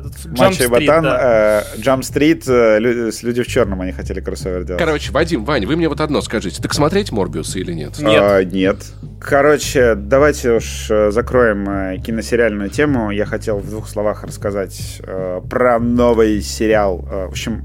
2 слова, Вадим. Хорошо. Все, это было одно. Вот люди потом в отзывах жалуются на то, что вы меня постоянно перебиваете. Вот, это мы с Ваней. Это мы такие, кто перебивает Вадима, идите в жопу. Ну как они надоели. Я хочу передать просто привет всем этим людям и сказать, что видите, с кем мне приходится работать. Присылайте донаты, кстати. Вот, и подписывайтесь на подкаст, оставляйте отзывы и оценки. Все сказали? Да. Короче говоря, да. Поскольку Star Trek в большом кино сейчас в лимбе, и, ну, точнее, он вышел из лимба, да, они анонсировали 4-ю часть, которая продолжит франшизу Джей Джей Абрамса. И я, на самом деле, счастлив, потому что я очень люблю эти стартреки, и идите все в жопу, кто их не любит. Вот. Они классные, приключенческие, и вообще я не понимаю, как их можно не любить. Ну, в общем, не суть. У Paramount, когда они пошли в стриминги, да, у них случилось... Это был, короче, раньше CBS All Access, а потом он стал Paramount+. В России это не важно, потому что этот сериал вы получите только одним способом. И там не важно, как говорится, да. Да, просто All Access, да. В общем, у них, они решили строить свою телевселенную Стартрека и делать аж несколько сериалов. Значит, первый сериал, который они запустили, это Star Trek Discovery, про новый корабль, который вроде как вообще нигде не фигурировал до этого в Стартреке. И, значит, Discovery неплохо начался. То есть это был, в принципе, достаточно симпатичный сериал в первых сезонах. Но к 3-му, 4-му он скатился в такое атомное говно, что... Даже там ярые какие-то фанаты, в общем, все его подропали. То есть я вот тут недавно даже у родителей говорю, а вы Star Trek Discovery-то смотрите? Да мы его дропнули. Я такой, нифига себе, вы же ничего не дропаете. Вы там сверхъестественное смотрели там, до какого-то 15-го сезона. То есть, вы твоим родителям то есть, 16? Типа, нет, у них просто любимое развлечение смотреть что-то после работы. Обалдеть. Они же в игры не играют, поэтому времени на кино и сериалы у них по максимуму. Даже они его дропнули. И в Discovery однажды случилось такое вот светлое пятнышко. Там, значит, появился Enterprise. То есть это тот оригинальный корабль, который фигурирует в фильмах Абрамса. И на Enterprise там, естественно, поскольку это приквел, на Enterprise там экипаж еще не киношный, а там им руководит Пайк. Пайк же. Кристофер Пайк. Да, Пайк. Кристофер Пайк, вот. То есть Кристофер Пайк капитан, в крю уже есть Спок, и там другие персонажи, которых вы знаете и любите, наверное. Вот. В общем, Пайк, Спок и другие короткие имена, заканчивающиеся на К. Да, короче, не суть. В общем, появляется экипаж Пайка, и Пайка играет потрясающий актер Энсон Маунт, по-моему, его зовут. В общем, потрясающий вообще красавец-мужчина, которому идет невероятная седина и обтягивающие вот эти вот стартрековские одежды. Вот. Выглядит просто как Господь Бог. Если вы смотрите в оригинале, у него еще потрясающий низкий голос. И, в общем, я везде пишу, что он угроза моей гетеросексуальности, потому что мужик реально прям классный. Обожаю его. И он, когда появился в Discovery, он просто украл вообще все. То есть мне на персонажей Discovery оригинального смотреть вообще не хотелось. И слава богу, что Paramount такая: окей, давайте сделаем, значит, сериал про экипаж Энтерпрайза за 10 лет до событий оригинального сериала, который главный там. И в чем соль? Значит, в Discovery Пайк, там с ним происходит некое событие, но на самом деле не суть, этот сериал можно смотреть без Discovery. С ним происходит некое событие, в результате которого он узнает, что он умрет через 10 лет, и он узнает, как он умрет через 10 лет. Это первое, кстати, это происходит. Спойлер к оригинальному сериалу Star Trek, то есть там он так умирает, да. Но он не умирает, он получает инвалидность скорее, чем умирает. Он перешел по вот этой вот ссылке в браузере, да? Сука. Во-первых, да, он узнает, что он умирает через 10 лет, а во-вторых, когда они прощаются с Discovery, там Discovery улетает, тоже не буду рассказывать куда, но, в общем, по-моему, в будущее же, да? То есть Discovery улетает в будущее на 900 лет, и Star Trek Discovery, то есть сериал, как бы там события уходят вообще в далекое-далекое будущее, чтобы они там могли творить все, что угодно со Star Trek'ом. И ничего хорошего они не сотворили в итоге, да. И ничего хорошего, да, они не сотворили. И вот как бы отталкиваясь от этих двух событий, мы создаем новый сериал, который называется «Странные новые миры», и это... история, как, по сути дела, этот Пайк 10 лет идет к своей смерти, во-первых. Но концепция... Нет, концепция, на самом деле, не такая грустная, потому что буквально с первой же серии они начинают задаваться вопросом, а если вот ты можешь изменить судьбу, а если все может пойти по-другому, и у него там всякие вот эти вот моральные страдания по этому поводу, и клевые достаточно такие философские диалоги там о свободе воли и так далее. Но самое главное, что это вот Star Trek на 100% Star Trek. То есть он даже называется «Странные новые миры», чтобы все, кто побросал все остальные стартреки, да, там и Пикара, и этого, господи, ну и Discovery, все, кто побросали эти сериалы, чтобы они поняли четко, что, значит, это будет вот тот самый стартрек, где просто корабль, значит, вылетел в далекий космос и... Шароебится. Ну, да. Да, шароебится, и в каждой серии встречают какую-то космическую ебанину. Абсолютно. И в первых двух сериях именно это и происходит. Причем это вот прям у него классическая структура, да, то есть какая-то рядовая миссия, все вроде бы понятно, а потом бац, и какой-то супер фантастический твист, то, что там, например, не спойлерить, да, вы сказали? Да. Окей, хорошо, не буду. Спасибо. Не буду спойлерить. В общем, в двух сериях там вот у них такая концепция, то, что у тебя где-то минут 25 завязка, ты пока не понимаешь, что к чему, а потом там хоба, что-то такое неожиданное происходит, и они там это все расхлебывают. Значит, один важный, кстати, нюанс, что Star Trek Discovery, его почему-то, когда его начали выпускать в 1080p. Это был, на самом деле, редкий сериал, который был на Netflix в 1080p в HDR. То есть он был не 4К. Значит, Strange New Worlds, они сразу же исправили эту проблему. Это, короче, такой супер вообще четкий, красивый, ну, кому важно, да, супер четкий, красивый 4К HDR сериал. Причем они там не экономили, то есть там и съемки на натуре, и CGI достаточно крутой. То есть пока что, может быть, конечно, там бюджет резко урежут после первых двух серий, но пока что выглядит прям очень дорого и клево, и мне кажется, что они предполагали, что это будет большой хит, это не какой-то там вот левый необязательный спин-офф, это прям большой крутой сериал, видимо, созданный для того, чтобы привлечь новую аудиторию. И у меня в в Телеграме, короче, есть люди, которые такие обрадовались. О, наконец-то! Значит, в Discovery, если кто не в курсе, главная героиня... Господи, я забыл, как актрису зовут. В общем, главная героиня, да, темнокожая девушка. Из «Ходячих мертвецов» она ушла в Discovery. Вот. И народ такой как бы... О, наконец-то, значит, Star Trek... про белого мужика. И даже, значит, Спок в этом Стартреке накачанный. То есть, прям, наконец-то вот. Все, что нужно было, это мужик и белые накачанные этим людям. Я так и понял. Да, то есть, мы самые вообще... Поборники традиционных ценностей. Самые православные люди. Хочу, чтобы были мужики накачанные. Белые. И белые. Поэтому я уверен, что Варяг, кстати, собрал бы кучу денег в России. Мы за мужественность настоящую. Вот. Хочу просто огорчить немножко этих людей, потому что Strange... Нет. Просто Strange New Worlds, он все-таки... Как бы они поняли, что, блин, у нас белый мужик в главной роли, и там все-таки есть темы diversity, которые практически сразу появляются. Ну, меня это не коробит, потому что это сделано нормально, но в сюжете появляется сразу же молодая Ухура, которая играет Сои Салданья, как ее правильно читать? Серьезно, она там играет? Нет, я имею в виду в фильмах играет. Нет, тут другая актриса.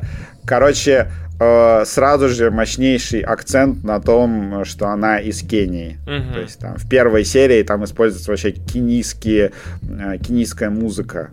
Поэтому как бы тут надо понимать, что есть... Понял, что это кенийская музыка. Ну, она такая, что это кенийская музыка. Хорошо, да.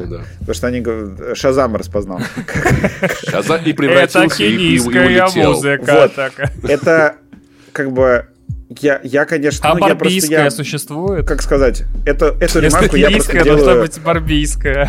Эту ремарку я делаю для, значит, с пониманием того, какая нас может слушать аудитория, но если вас прям это очень сильно коробит, возможно, для вас это будет минусом сериала, но мне кажется, что там это все сделано нормально и правильно, и вообще хорошо.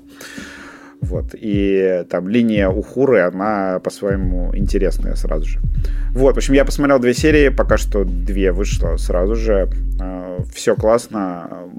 Не скажу, что прям какой-то там посекундный разъеб. Нет, там, ну так, спокойненько начинается, но смотреть интересно и клево. И мне просто нравится вот эта вот атмосфера, короче, мультика в субботу утром, когда ты такой включаешь, какая же с ними приключится ебанина в этой серии. Вот мне прям это зашло. Ну и плюс Энсон Маунт действительно прям крутой главный персонаж.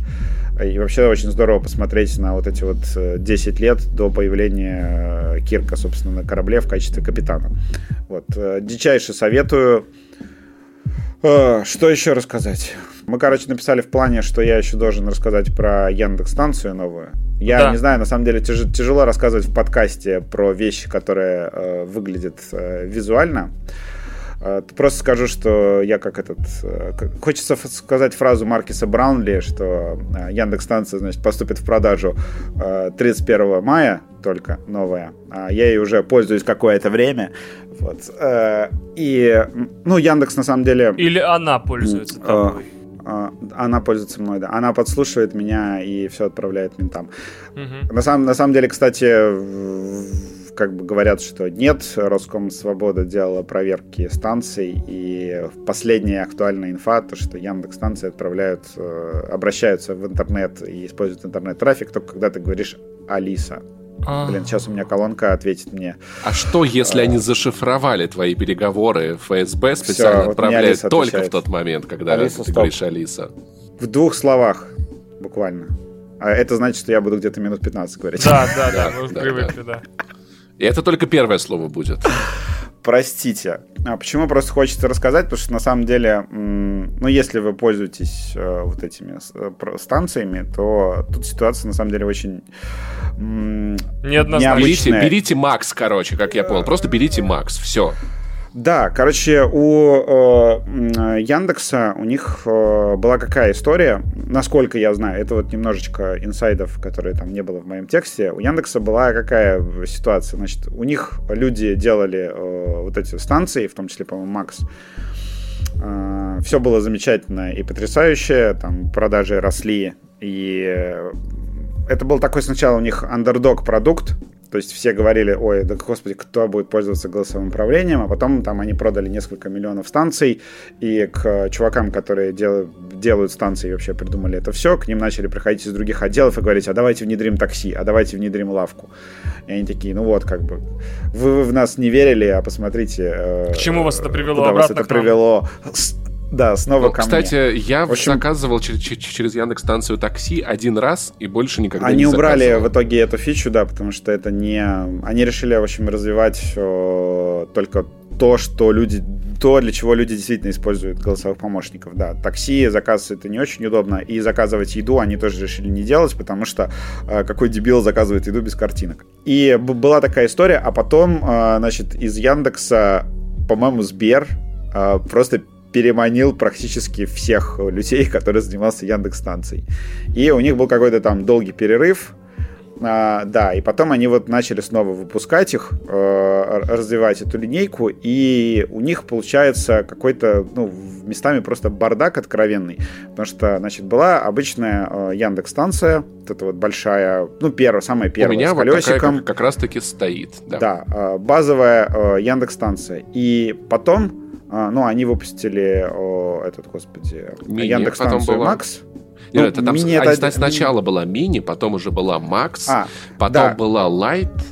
Короче, в чем вообще суть? Ну, эти Лайт и мини, это все понятно. В целом, да? Одно и то же. Ну, нет, там тоже еще были какие-то проблемы. Еще есть Яндекс-модуль для телевизора, кстати. Вот, в целом, на самом деле, линейка стала сложной в какой-то момент. Очень. Они просто, знаешь, они очень плохо информировали людей о том, что значит новая модель. Когда они выпускали Лайт, да, а до этого была мини, значит, Лайт, который как бы вроде как стартовая модель, он оказался мощнее по звуку, чем мини. И люди подумали, наверное, Light — это просто новая мини. И потом проходит несколько месяцев, они выпускают новую мини. И люди такие, твою же мать. Вот да, то да, есть какая-то... И когда они выпускали Яндекс-станцию Макс, люди думали, что Макс — это новая первая станция. А потом, сейчас вдруг они такие, нет, Макс — это отдельная категория, и мы... выпустим новую первую станцию, да, вот назовем ее просто Яндекс-станция 2. И вот эта Яндекс-станция 2, она не несет в себе ничего, вообще ничего, что было в первой Яндекс-станции. Слушай, это очень мне напоминает... просто... Тот проклятый период, когда у Apple вышел The New iPad, который год спустя перестал быть The New iPad и стал Not So New iPad. Да. Просто вся вообще соль ситуации. То, что, значит, первая Яндекс-станция, у нее был, например, HDMI-порт, и ты мог подключить ее к телеку и показывать кино. У Яндекс-станции 2 HDMI-порта нет. Well. Это просто штука для музыки исключительно. У нее сзади только порт USB-C, и все.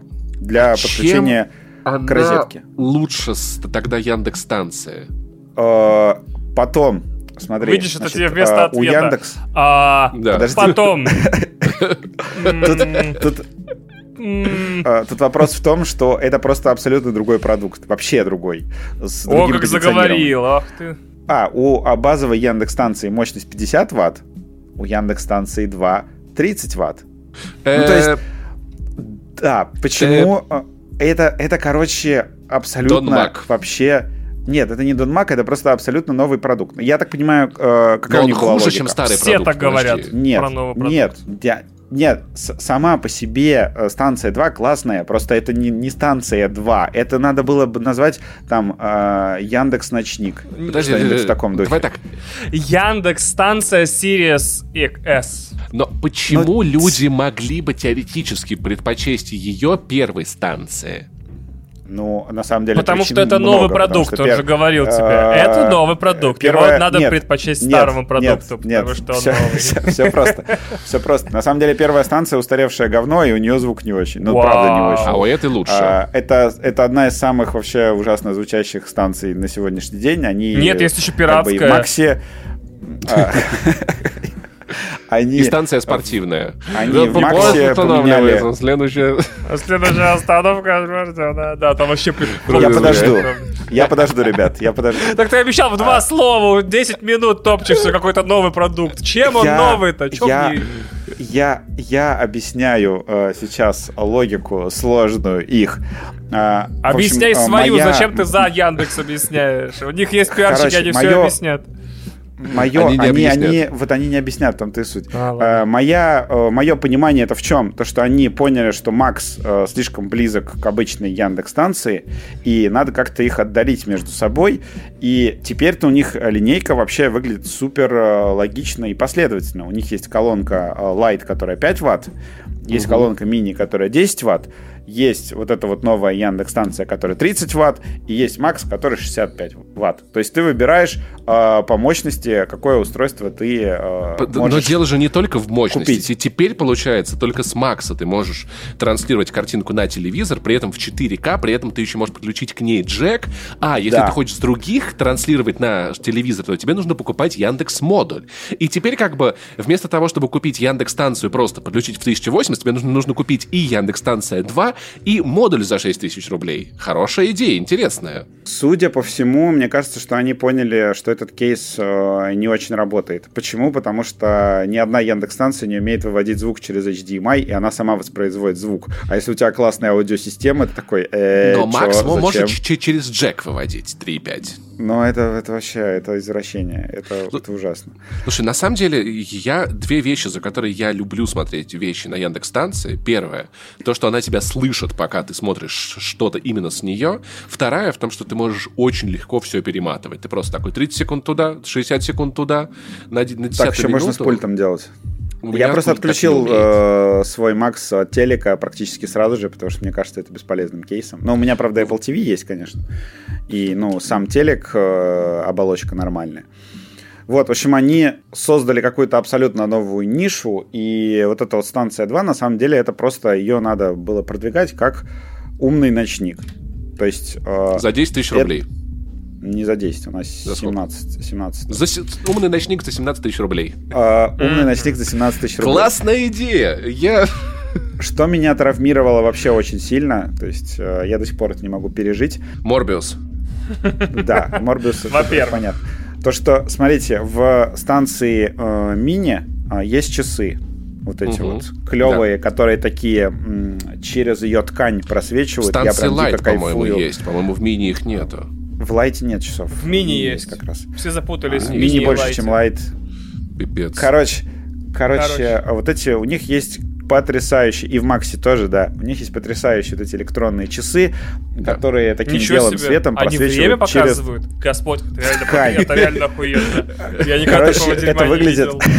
А если их щелчку перевести вперед, они показывают время из будущего. Реально настоящее время. Это выглядит очень эстетично. Короче, клевые часы, электронные. Электронные клевые часы. Часы великана, которые в 90-х у всех висели, это не эстетично, блядь. А цифра на колонке эстетично, да? Ты понял, Паш, какие, да? Да, блин, ребят, самая классная колонка, я скажу вам, это газовая. Я не понимаю, что вы обсуждаете. Во дворе водяная, на юге такой, когда в жаркий день из нее попьешь, вообще прям. Я боюсь газовых колонок, и я рад, что у нас электроплиты в доме, потому что я не хочу взрывов. Да никто не хочет взрывов, Вадим, в этом проблема. Короче, они по какой-то непонятной причине не сделали часы в новой станции. Потому что, смотри, если ты хочешь часы, ты покупаешь станцию Мини, чтобы она стояла часами. Если ты хочешь картинку на телек, покупаешь Макс. А теперь тебе нужна еще средняя эта станция, чтобы был ночник. Итого за 50 тысяч рублей у тебя часы, ночник и Apple TV. Ты за пару просто лет вводишь, значит, две колонки такие из популярного сегмента, да, флагманские, с электронными часами на передней панели. Да. Потом ты вдруг выпускаешь колонку, у которых нет. Ну так купи себе Яндекс-станцию Мини, вот и все. Это просто как бы... Я не понимаю этой логики, потому что, уже у людей появился кейс использования с часами. Яндекс-модуль еще купи. Хорошо. Вот. В чем соль-то устройства? То, что у нее сверху этот такой сенсорная панель с очень клевым визуалайзером. Я, честно, не понимаю, как это сделано. Выглядит супер классно. То, что на самом деле похожее, по-моему, было у Apple в HomePod. То есть там у тебя такая какая-то матовая поверхность. И вот ощущение, что у тебя там какие-то всполохи света, они пытаются вырваться наружу. То есть они могут быть как бы глубже под поверхностью и ближе к ней. И, ну, когда играет музыка, там появляется всякое... Или когда говорит Алиса, или когда там слушаешь подкаст, еще что-то, там появляются клевые визуализации. Как когда... JBL Pulse 3, да, примерно? Ну, не совсем. Покруче. И когда ты там спрашиваешь погоду, она показывает погоду, там, то, что капельки сверху капают, как будто на станцию, там, облака, вот это все. И плюс еще там вот эта визуализация, там, например, таймеров, она сделана так, что у тебя таймер в виде такого овала, который постепенно истончается. То есть там много клевых вещей. А ты часто смотришь на таймер? Да, когда ты пельмени делаешь, ты смотришь примерно сколько осталось. Бля, я просто жду, пока он это... Я просто жду, когда он блямкнет. Вот, в общем, все это как бы прикольно, но вообще не заменяет экран, который был, например, в Максе. И я такой, как бы, блин, ребят, это, конечно, классно, но вы как-то вот вообще... Вы пошли куда-то в сторону, в бок. Да, вы пошли в сторону, в бок и сделали что-то какое-то очень странное и неожиданное. И плюс еще они убили идентичность станции, потому что в идентичной станции была в чем? Ублюдки. Вот это вот колесо сверху. Колесо, да, оно было классное. Да, то, что ты крутишь это колесо и управляешь громкостью. Теперь это все сенсорное. Как вот, как в станции мини, да?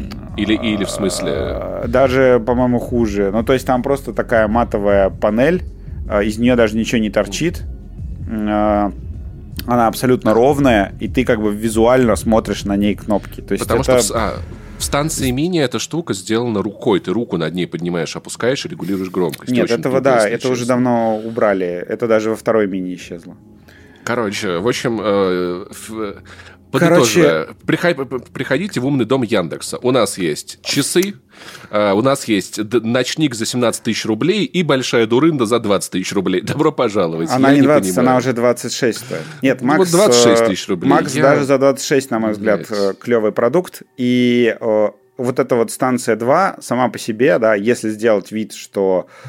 Первый не существовало. Никаких, да, других, остальной линейки не существует. Она, на самом деле, это классное устройство. То есть, ну, это как бы клевая колонка. Она неплохо звучит. Ну, там, для 30 ватт и для своих размеров. Ну, там вот это вот есть... Как подарок, да, например, там вот этот режим лава-лампы сверху. Ну, то, что ты можешь реально ей сказать, стань свечкой или стань лава-лампой, и у тебя будет такой клевый эффект. Постой, как цапля. Да, даже без музыки.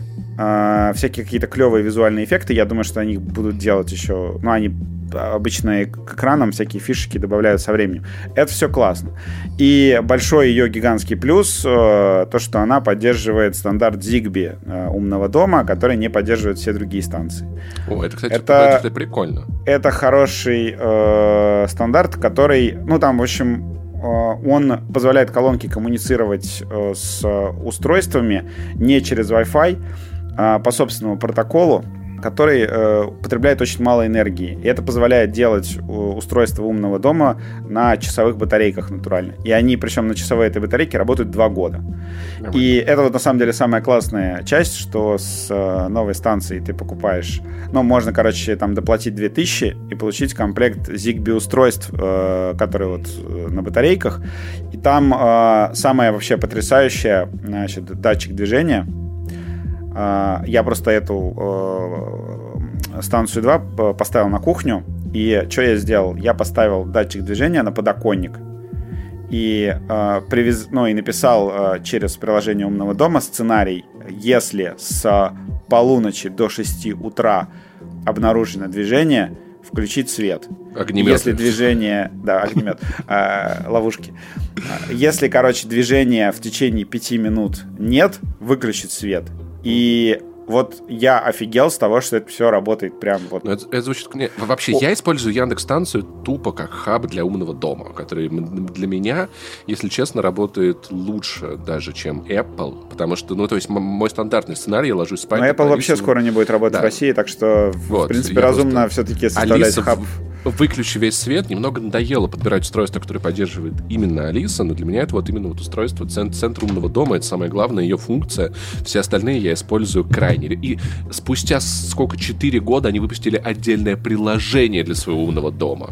Да. И благодаря Zigbee просто будет сразу же много новых устройств. Я так понимаю, что это придется выпустить, обновить все станции с этим стандартом, потому что сейчас поддерживает только новое, и Zigbee устройство ты не можешь привязать к обычной колонке. То есть даже Zigbee лампочка, которая там идет в комплекте, она работает только с новой станцией и больше ни с чем. Но, блин, ну, как бы работает, это все очень круто. Там, конечно, один девайс вообще бесполезный, он говорит влажность и температуру у тебя в квартире. Я даже не уверен, точный он или нет, мне особо не проверить было. И там есть, например, кнопка. То есть ты можешь повесить на кнопку что-то, ну, как 3 сценария, да, которые будут выполняться по нажатию. И ты можешь, например, кнопку эту приклеить на холодильник, да, и ты там нажимаешь, и у тебя какой-то сценарий происходит. Самое прикольное, на самом деле, устройство, про которое мало кто знает, это Яндекс.Пульт. Если бы он, сука, у меня еще раз в 3 месяца не отваливался, потому что эта штука может управлять любым кондиционером и любым телевизором. И да, это прям золото из всего, что есть. Да. Ехать домой в жару и включить кондиционер удаленно. Да, при том, что кондиционер у тебя тупой, просто общается с пультом, но Яндекс.Пульт позволяет тебе через телефон ему управлять. И вот это самое классное. Вот, да, маленькая реклама после всего моего хейта к ценовой политике, к всему, что происходит с Яндексом. Так, Яндекс... Ценовую политику трудно критиковать, потому что все еще подорожало из-за того, что это отличная идея, типа режим запекания, Алиса, и у тебя, короче, просто включается этот кондиционер на 20 градусов, когда ты играешь в тяжелую игру, чтобы не потеть. Слушай, вот. Я без шуток добавил в своей команду душной, она включает кондиционер на проветривание. У меня есть команда «Завтра на работу», которая выключает свет, выключает музыку, ставит будильник и ставит на это же время включение света. То есть там тоже 4 разных команды. И вот на кухне на самом деле классно, что можно, например, сделать... Там же можно попросить вообще все, что угодно. Можно попросить выполнить Алису любую команду. То есть она там может, я не знаю, каждое утро, когда ты приходишь на кухню, читать тебе статью из Википедии там, или еще что-нибудь, или новость какую-нибудь с какого-нибудь сайта, или включать какой-нибудь подкаст. Вообще все, что угодно можно сделать и привязать это, например, к кнопке или к датчику движения. То есть ты, например, можешь повесить на кнопку физическую, ты будешь нажимать ее, и тебе будет включать последний подкаст ДТФ. Ну, то есть в таком ключе. Это прям... очень клево в плане того, что там гибкости вот тех сценариев. Говорят, что, правда, у других производителей там еще более гибко, но для меня это все удивительно, и я хочу, на самом деле, на кухне еще поставить, чтобы не только свет включала ночью, а говорила, например, ты что, опять жрать идешь, говнина, или что-нибудь такое. Попу надо мыть. В общем, супер странное устройство, которое вообще не вписывается пока что никуда в их линейку, но по-своему, наверное, прикольно. Нет, как бы вот если... я как пытаюсь себе представить, вот если считать, что, да, вот у меня нет Макса, иди нахуй, извините. У меня нет Макса, да, у меня нет... Я не пользовался другими станциями, и мне вот на, там, не знаю, на день рождения дарят станцию 2. Я открываю коробочку и такой, вау, какой экран. Слушаю с нее музыку и типа, вау, звучит она клево. Там еще, короче, есть room correction. То, что она микрофонами слушает, как звук отражается и корректирует его по помещению. Вот это хорошая штука, да, которой очень не хватало. Я не уверен, что она прям сильно что-то меняет. То есть особо там я не заметил, но как бы заполняет помещение звуком, она ну прям хорошо. В общем, если бы вот мне вот так вот отдельно вне контекста ее подарили, я бы такой, вау, это реально классная штука. Причем экран вот этот сверху, вот эти вот светящиеся сполохи, это реально вот штука, которую могла Apple сделать, и люди сказали бы, вау, это классно. Но как бы вот в контексте я такой, ну, где часы? Часы у тебя на станции мини. HDMI у тебя в станции Max. Все. Блин, уже есть какие-то, не знаю, стандарты и ожидания. И все остальное. И они вот мне написали, что вы хотите, ну, как бы, какие у вас... они же журналистам рассылают это как бы первые люди вне компании, которые пользуются продуктом. И они у журналистов просят фидбэк, чтобы успеть поправить к релизу какие-то софтверные штуки. И я им написал: добавьте часы, пожалуйста. Потому что это прям очень не хватает. Особенно вот в случае таймеров. А, тебе дома не хватает часов. Блин, извини, электронных часов, которые связаны с интернетом, которые связаны с голосовым помощником и таймером, часы без интернета — это фигово, я согласен, да, потому что вообще непонятно. Часы без интернета, часы без интернета имеют свойство отставать или опаздывать, а часы, которые сверяются в интернете, они всегда точные. Могут только торопиться или ускоряться. Сейчас, погоди, Ваня, у меня есть аргумент. А если твой интернет во всем мире отключат, что ты будешь делать? Как ты время поймешь? Да, кстати, да, вот ты как понял. Кстати, знаете, я раньше смеялся над этим, а сейчас это кажется, в принципе, реалистичным сценарием. Вот на этой позитивной ноте мы, пожалуй, будем заканчивать наш подкаст, который так вырос из Яндекс-станции мини в Яндекс-станцию Макс, практически двухчасовую. Это было два слова, напомню. Рубрика «Два слова». Да-да. Два слова. Это потому, что Вадим не подключен к интернету, и он не знает, что такое «два». Вот, короче, подписывайтесь на подкаст, рассказывайте друзьям, ставьте оценки и присылайте донаты, и будьте классными котиками. Смотрите «Варяга», не смотрите «Морбиуса», и узнавайте время, пожалуйста. Спрашивайте прохожих, в конце концов. Ждем «Морбиуса 2» с нетерпением. Всех обняли и всех облизнули, еще, не знаю, ушко, мочку. Но только, короче, все. Как-то звучит очень влажно и пошло. Звучит как-то так неуверенно, как... Ну, такое, типа, я такое, знаешь... Последнее, что хочется сказать, по-моему, в прошлом выпуске мы обещали сюрприз на этой неделе. Он переносится на следующую неделю, так что продолжайте ждать, он классный. Да. Я его вчера послушал и был доволен. Все. Вот. Все, скоро сюрпризы, а сейчас без сюрпризов. Вот. Да, сейчас это тебе на день рождения там, и на Новый год.